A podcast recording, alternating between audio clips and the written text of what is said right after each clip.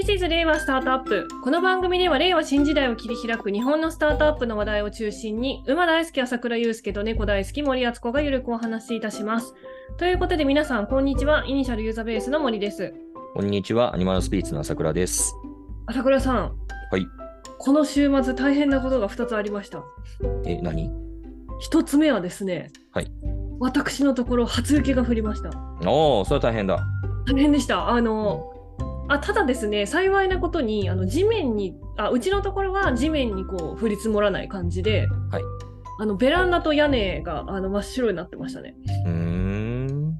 ただですね、あのふ夜夜中中に降って朝起きて晴れてたんですよ、その日は。うんうん。なんであの太陽パワーが非常に強いので、もう3時間ぐらいであの雪はきれいになくなりました。うーん。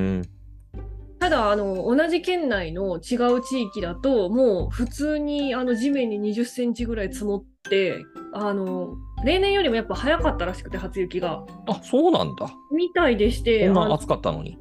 あそうなんですよで不思議だなと思ってるんですけどもうん。初雪自体は例年より早かったみたいであの車のねあのタイヤを冬用にしてない方も結構いらっしゃって SNS であのしないまま雪が降って死亡みたいな感じのあポストも見かけました。あ、ありがち。ありがち。うん。うん。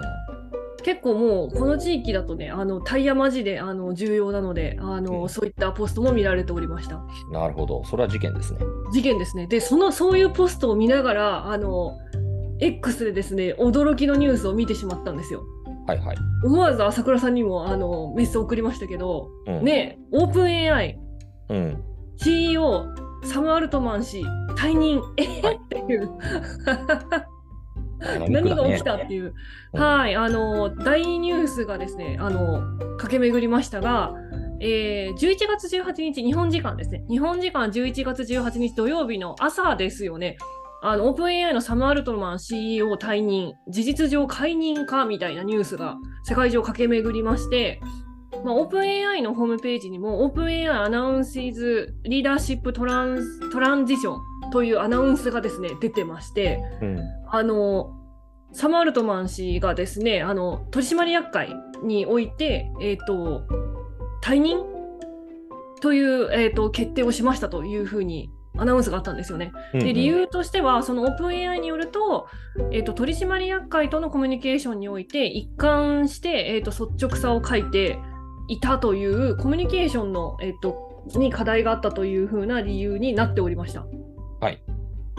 ただですね、こちら、あの、そのササムサム・アルトマン氏自身も寝耳に水だったようでして、彼も X に、えー、みたいな感じの 寝耳に水的なあのポストを結構してまして、うん。あのその後あのオープン AI の社長であるあのブロックマンさんもなんかこいや今回のはちょっと聞いてないみたいな僕も辞めるみたいな感じのあのポストをしてあのやめやめてるんですよね。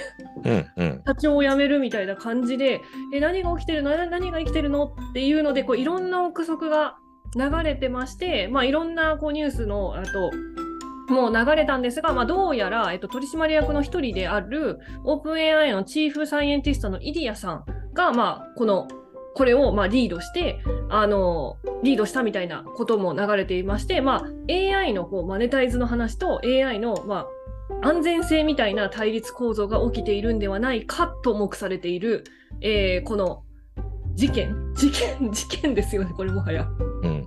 事件ですと。で現状はですねその後あのマイクロソフトもねすごい投資をしてたのでなんかすごい驚いてたみたいであのあの株主がですねアルトマン氏を復職させろみたいな要求をしてる。あとあれですね現あの他の経営層もそういう要求をしているというニュースが流れたりえー、と直前の今日収録がですね11月の20日のあ午前中なんですけれどもこの1時間ぐらい前に、えー、とその復職交渉が暗礁にみたいなブルームバーグのニュースが出ているというのが、えー、とざっくりとした時系列でございます。まあ、これ、めっちゃメタな話ですけど、言うても編集して配信するの1週間後だから、んなもん知っとるかなとかなって、なりそうだね。えー、1週間後はどうなってんですかねなんか、サム・アルトマン AI とかできてるんですかね？急に。急に。できてるかもしれないし、復帰してるかもしれないし、もう何？イーロン・マスクが買収するって言ってるかもしれない。もうなんかでも歴史的な、こうね、何が何やら。に立ち会ってる感がすごくて、ね、なんか、スティーブ・ジョブズの、なんか、ね、こう、開口、なんですか、あの、追放劇の、なんかこう、ね、リバイバルだみたいな話とかもあったり、いろんな、こういろんな話が今出てますけど、どうですか？まあ、僕は、あの、それに承知てなんか、あの、あれですね、ちょっとややあれですけれども、あの、それを見てツイートしてたある起業家がですね、なんか資本の理論で追い出された起業家はとても強くなりますみたいなのを書いていてですね、まあ、はい。大変だったんだなっていう、なんかその人の心境をおもんばかってしまいました。わかりました。はいまだね、なんかこういろいろ、まあ、1週間後にね、落ち着いてたらいいんですけれども、まあ、現状は非常にバタバタしている感じを、えっ、と、今日は触れるだけにしておきましょう。なんか我々のね、この Voicy ポッドキャストはこういうフラッシュニュースに向いてない。編集。のこういう、こういうのね、もう無理。あの、こういう、編集ってそんな大大それた話じゃないんですけど。向いてないわ、これ、なんか我えー々。でもさ、これはさ、触れないのはさ、逆に変だからさ、そうかな？触れはしておこはい。そんなことがありました。う。はい。この番組はスタートアップ情報プラットフォームイニシャルの提供でお送りいたします。イニシャルでは VC、CVC の出身者が法人有料会員のスタートアップ関連業務を支援しております。ご興味ある方はイニシャルまでお問い合わせください。ということで、本日のテーマに移ってまいります。えー、まあ、オープン AI バタバタしているんですが、我々は、えー前回とに引き続きまして、えー、スタエコのファクトについて言及をしていきたいと思います。ちょうどですね、この時の、えー11月2日に行われた、あの、オンライン配信なんですけれども、そのイベントの記事というのも出ておりましたので、ご興味ある方は、えっ、と、URL を貼っておきますので、そちらもご参照ください。で、そのオンライン配信の中で、えっ、と、いろいろなファクトを見て、それをベースに、えっ、と、議論しましょうというようなコンセプトでやってもおりましたので、まあ、そこのファクトを改改めて見ていきましょうというのが、えっ、と、今回のテーマでございます。はい。今日はですね、これ見ようかな。ドン。まあ、よく言われているやつなんですが、な、なになにうん。これ、えー文化、社会の規範意識が平均より低いっていうファクトがございますと。で、何を今見ているかと言いますと、これですね、あの、グローバルアントレプレナーシップモニターっていう、あの、世界、世界の、あの、まあ、60カ国ぐらいの、えっと、国が参加している起業家に関する意識調査みたいなのを、起業準備中の方とか、起業家のあの、早い段階の起業家を対象にして、その国の、えっ、と、まあ、意識調査みたいなのをしてる、こう、アンケート調査があるんですね。で、それ毎年こう発行されているんですが、まあ、その、えーまあ、アンケートを集計した項目の中にですね、その国の、えー企業の、こう、まあ、しやすさみたいなのを、まあ、いくつかの項目に分けて、まあ、点数をつけて他の国と比較したみたいな図があります。で、これを見ていますと、例えば、こう、まあ、なんていうんですかね、こう企業のインフラですとか、えっ、と、まあ、政府の政策ですとか、政府のこう、まあ、支援策ですとか、まあ、あとは、えっ、と、まあ、起業家支援策みたいな項目があったり、まあ、あとは学校での企業教育、まあとは、えっ、と、まあ、R&D の、えっ、と、話があったり、まあ、商業法的なインフラがどうなっているかですとか、まあ、国内の、えー、と市場がどれぐらいの規模あるのかみたいな話とかですでしたり、まあ、文化社会の規範意識はどうなのかみたいな項目があります。で、それの日本を、えーはどうなのかみたいなのを見たものが、えー今、えー朝倉さんと画面共有しているものになります。はい。で、これを見ますと、えーこれね、あの、水色の線と濃い青の線があるんですよね。うんこう、レーダーチャートみたいになってるんですよ、ブヨーンって。で、この濃い青っていうのが日本なんです。で、この水色っていうのが、このアンケートに参加した、えーと国の回答の平均です。で、これ、平均と比べると、日本が上回ってる項目って実は結構あるんですよね。えっ、と、マーケットの広さだだったり、えっ、と、まあ、政府の支援だったり、そういうのはあるんですが、えっ、と、決定的にへっこんでいる場所もあると。それは何かっていうと、規範意識、まあ、文化ですね、カルチャーのところと、商観光法律、企業教育というところが、まあ、ボコッとへっこんでいるというのが、えっ、と、特徴になっております。これを見て、朝倉さんどう思いました？これはあのーなんだっけ、ジェム調査ってやつですよね。そうですジェムえーアントレプレナーシップモニターってやつで、これもね、もう十何年前からあるんだよな。もう面白いですよね。中小企業庁とかのおレポートとかによく引用されてたり、まあ、経産省とかのレポートに引用されてたりするんですけども、まあ、あの、毎年これやってるわけなんですよ、追跡調査を。そうです、そうです。つまあ、追跡調査とは言わないか。まあ、あの、まあ、毎年経年変化を見てるやつなんですが、まあ、いつ見ても大体、その日本の企業意欲とか、なんか起業家が社会からどう認められてるかみたいなやつって、まあ、まあ、なんかものすごく惨憺たる評価で、であるがゆえに、まあなんかちょっと日本スタートアップ頑張っていかなきゃいけないよねっていうような説明を、話っていうのをずっとしてますけれども、はい。いつのレポートを引用しても同じ結果だからなんか安心感あんだよね、とても。とても使い勝手がいい。変えなくていいから。そうそうそうそう。あの、一応資料だけ変えるんだけど、最新版に変えるんだけど、メッセージは何も変わってないみたいな。2014年とか僕がアメリカに行ってた時に、アメリカの、なんかその、スタートアップ周りの人たちにさ、それこそ当時のイイニシャルの前のなんだっけ、えージャパン、アントレペディア。うんアントレペディア？のやつとか、なんかレポートあったじゃないですか。はい。あれとかの一部を抜粋とかしながら説明したんですけど、その時も書いたりとかしてて、そっからね、何もメッセージ変わってないから安心感だよね。まあ、まあ、それ、まあ、それはある意味あれですよね。課題が改善をされていないという表れっていうことです。ということですね。まあなんかでも、うんあれですよね、認知っていうのはこの数年結構取れてきてんじゃないのかなと思ってはいるんですよねまあ。そうだよね。だからスタートアップって言葉に変わわったぐらいですから、アンケートに答えるさ、なんか日本人ってなんかネットプロモーションスコア取っても10って絶対つけないみたいなのあるじゃないですか。大ああ、体、なんかあれ5段階評価だったら4つけるとか。4ね、4ね、そういう4とか7でしょ補正は。ね あってもいいかもしれないけれども、ただ例えばさ、半年以内に起業する予定がありますかみたいなやつも毎年あったはずで、あります、あります。もう完全にファクトじゃないですか。はい。だからそれで見てもやっぱり低いってことは、まあやっぱ低いってことなんだねって思うかな。まあそうですね。まあで、このような、えっと、まあ文化、まあカルチャーみたいなところの情勢がない、な、まあ教育とかがないと、まあ、まあこういう課題ですよね。今こういう課題って何をイシューとし、なんどういうイシューがあるかっていうと、まあスタートアップへの、まあ世間の認知や理解があの追いつかないために、例えばなんかこう、スタートアップにこう転職したいみたいな、起業したいみたいな時に、まあいわゆる嫁ブロック、親ブロックみたいな、なんとかブロックみたいな現象が生じるみたいな、えっ、と、まあ、イシューが生じるという形にはなってるんですけど、これやっぱまだある、あるんでしょうね。ああるんじゃないっすか？うん。まあだけど、ポジティブな意味で変わりつつありまあるとは思いますけれどもね。うんまあ、皆さん、存知の通り。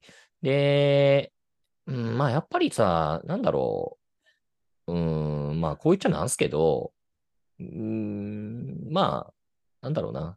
東大の工学部出身者とかでやっぱり、その、スタートアップに関わる人がなんかもう目目に見えて増えてきてるとうんうん。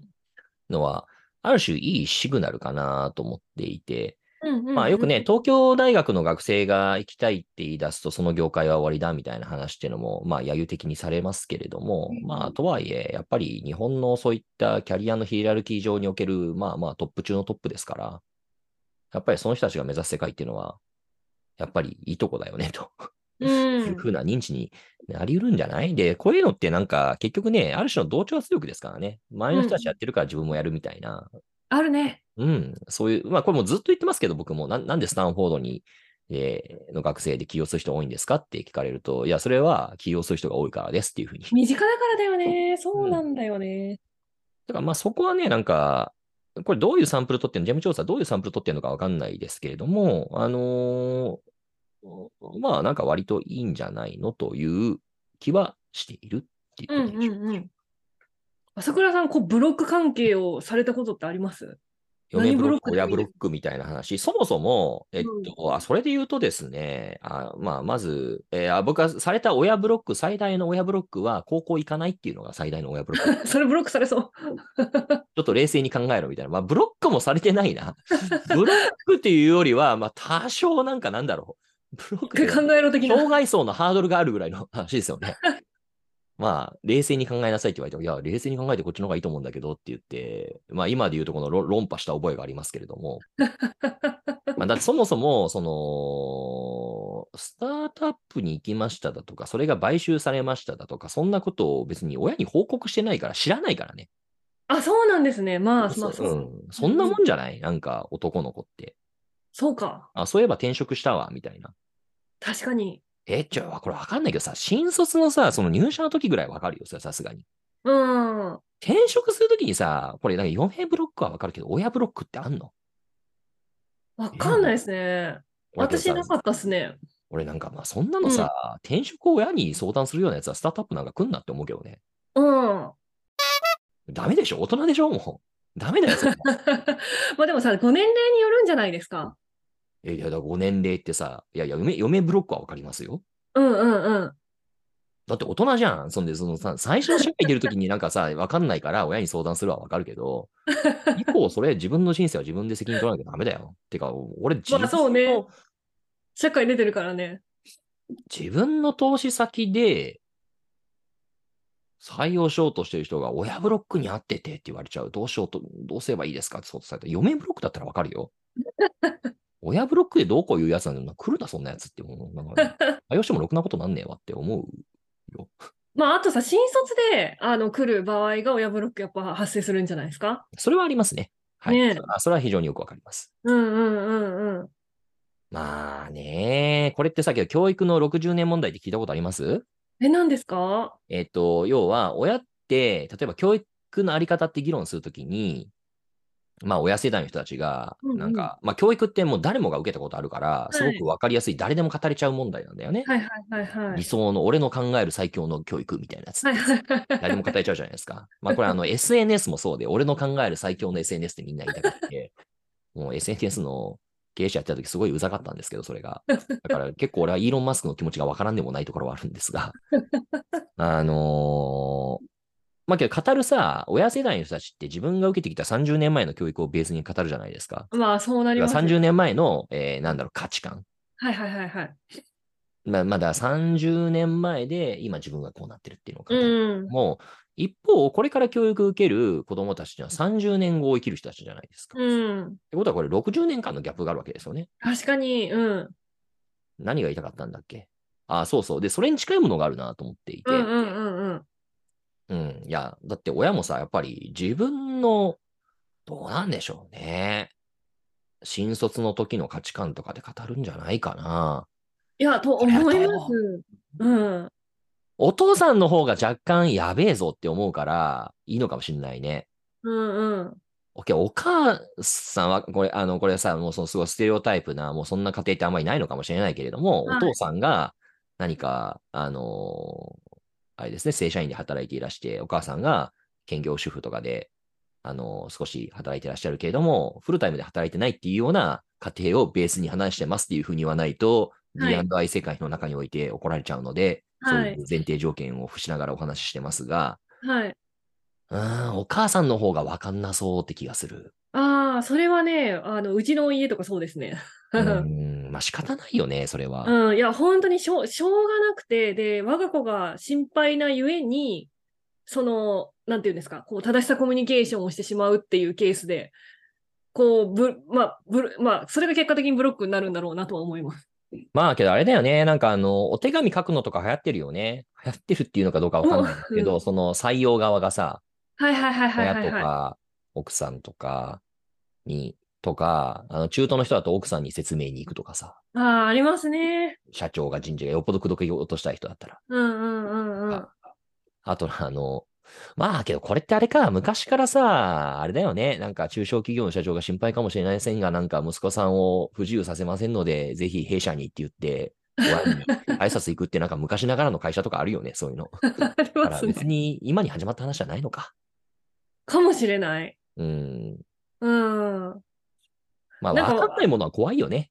確かまあ、に。わかんないものは怖いんですけど、うんまあ、え、なんか、これを言ったら日本の課題であるんですけど、まあ、に日本のその廃業率って低いから、あの、うんそんなに心配しなくてもいいんじゃないとかって、安易に言ってしまいそうになるんですが、ああ、そっち？でもそれ、にそれ自体が課題だからさ、なんとも言えないんですけど。廃業率上げなきゃいけないよね。ねうん。まあだからそうするとね、流動性上げないとね、あの、転職できないっていうことになっちゃいますから、まあセットですけど、うん。まあでもね、ここがね、ブロック系がなくなってくると、もうちょっと、なんかまあ、鶏卵だな、これ本当に。ブロック系がなくなると流動性は上がりそうだけど、流動性が上がらないとブロックが解消されないみたいな。まあね。すごいですねやっぱ合理性はあるからね。そうなんですよね。なんか、あれですね、こう、鶏卵問題って、あれですね、格論にしても、どこでもありますね。うん。これは面白いな。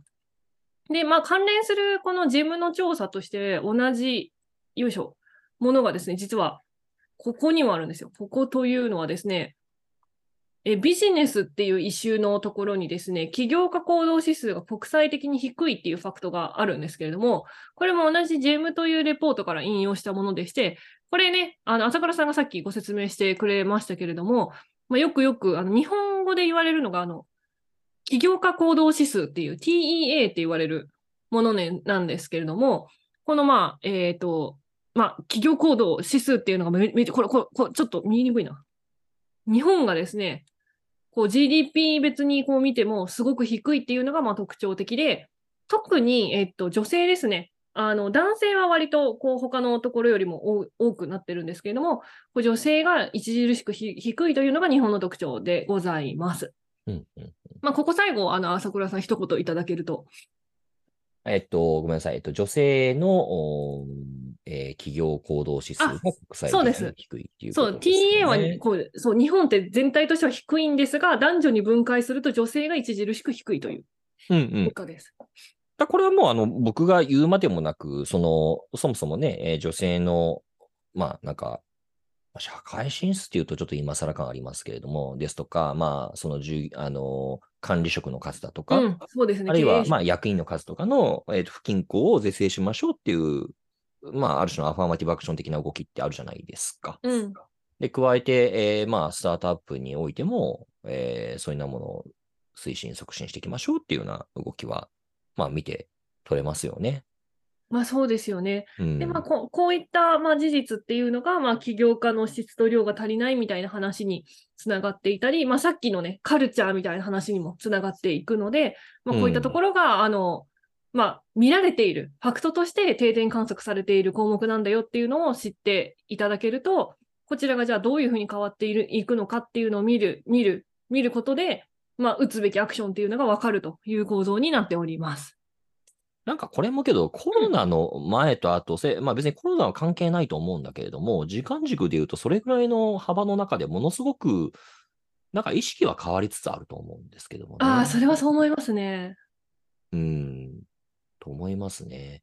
だからこれさ、まあ、あの、どこも同じ話をしていて、多分僕もその同じ話をしてしまうと思うんですけれども、とはいえなかなかないんだよな、みたいな。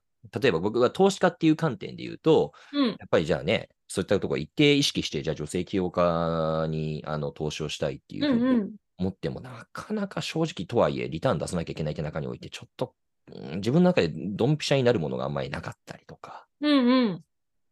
まあ、それってね、うん、いや、その鶏、それこそまた鶏と卵で鶏卵ね。人を採用しようにもいないんだみたいな。まあ、せめてチームはと思って男女比半々にしてますけど、うん、まあ、悩ましいっすね、これって。まあ、それもなんか経験が先なのか、ね、そうだよポジシね。ョンが先なのかっていう話だと思ってて、私は結構立場明確で、経験が先だと思ってます。あ、わかるわかる。うん。さ、これさ、社内だとそうなんですよ。社内でね人材登用しようって時は経験先だから、もうそっちそうはなんですよね。立場が人を育てるっていうのはうん。一方で、投資ってさ、ね、変わるよね。人を育てるためにやるもんじゃないですからね。そうそうそうそう。だからそこか確かにパブリックなお金とかがいて、うん、流うん。れ込む余地はあるのかもしれないね。いや、でもそれは本当そう思います。それこそね、わかんないですけど、適当言いますけど、JIC さんみたいな国の色のついたお金っていうのが、女性枠っていうのをつ作って、うん。えーそこにあるとか。だったら別にシシードからやってもいいのかもしれないし。ね、あの、ね、若手っていうね、セグメンテーションでファンドのね、お金入れてたりするので、中小機構さんが。うんうん。まあ、もしかしたら、あの、近い未来に、そういうあ女性っていうところも出るのかもしれないですね。うん、それはありそうですね。うん。はい、ということで、えー本日は以上でございます。ごきげんよう。ごきげんよう。